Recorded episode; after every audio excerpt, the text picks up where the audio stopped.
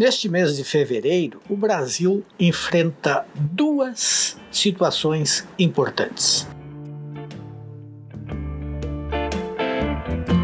Dito de outra maneira, há duas questões fundamentais neste momento: pagar o auxílio emergencial novamente e vacinar a população brasileira.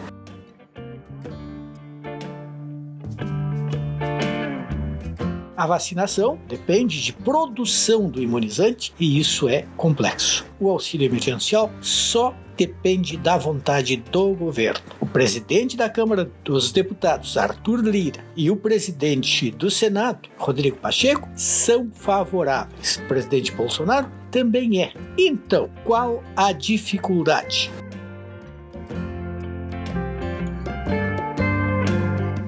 Bolsonaro já disse que o auxílio deve voltar em março, mas há uma resistência. O ministro Paulo Guedes. Ele quer que fique explicitado um arranjo para indicar ou justificar a saída, a origem, a forma de obter os recursos. A verdade é que, seja como for, estourando o teto de gastos, fazendo contabilidade paralela, inventando uma nova fórmula, o auxílio emergencial precisa sair já. Paulo Guedes chegou a indicar que isso poderia acontecer dentro de três meses. Aí é brincar com o desespero alheio. Desespero de pessoas passam necessidades e que dependem desse auxílio em tempos de pandemia para a sobrevivência, para a dignidade. Então, não tem conversa. O governo precisa dar o auxílio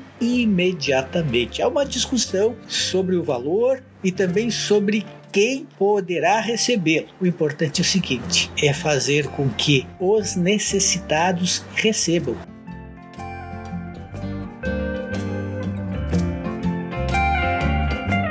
E pagar a quantia que for possível, mostrando solidariedade, generosidade e compreensão do momento. Esse tipo de auxílio traz benefícios para todos, aquece a economia, faz tudo funcionar e, antes de tudo, salva vidas, dá condições de sobrevivência às pessoas.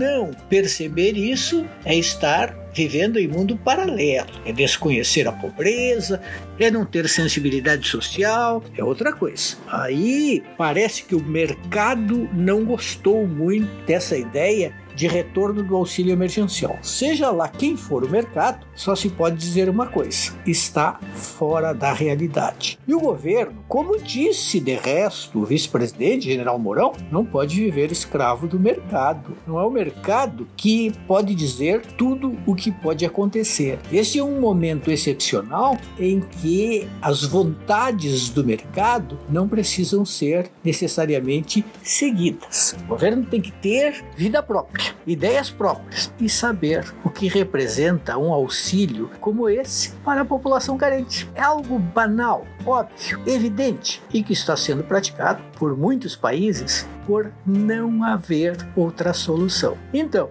recapitulando, Resumindo, o governo tem nas mãos um instrumento a ser usado imediatamente: o auxílio emergencial.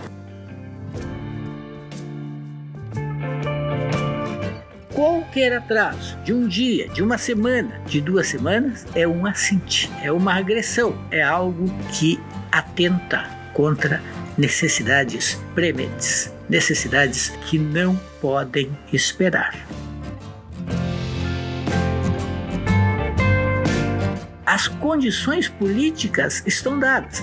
Além de tudo, o presidente Bolsonaro será beneficiado. A sua popularidade vai aumentar. É só o Paulo Guedes que não quer. Ah, o Paulo Guedes e o seu mercado. O presidente Bolsonaro e o Congresso precisam escolher o que, que eles querem: agradar Paulo Guedes e o mercado ou ajudar a população brasileira num momento de desespero. Se a vacinação depende de outros, farmacêuticas, laboratórios, produção, o auxílio emergencial só depende dos políticos e de Brasília.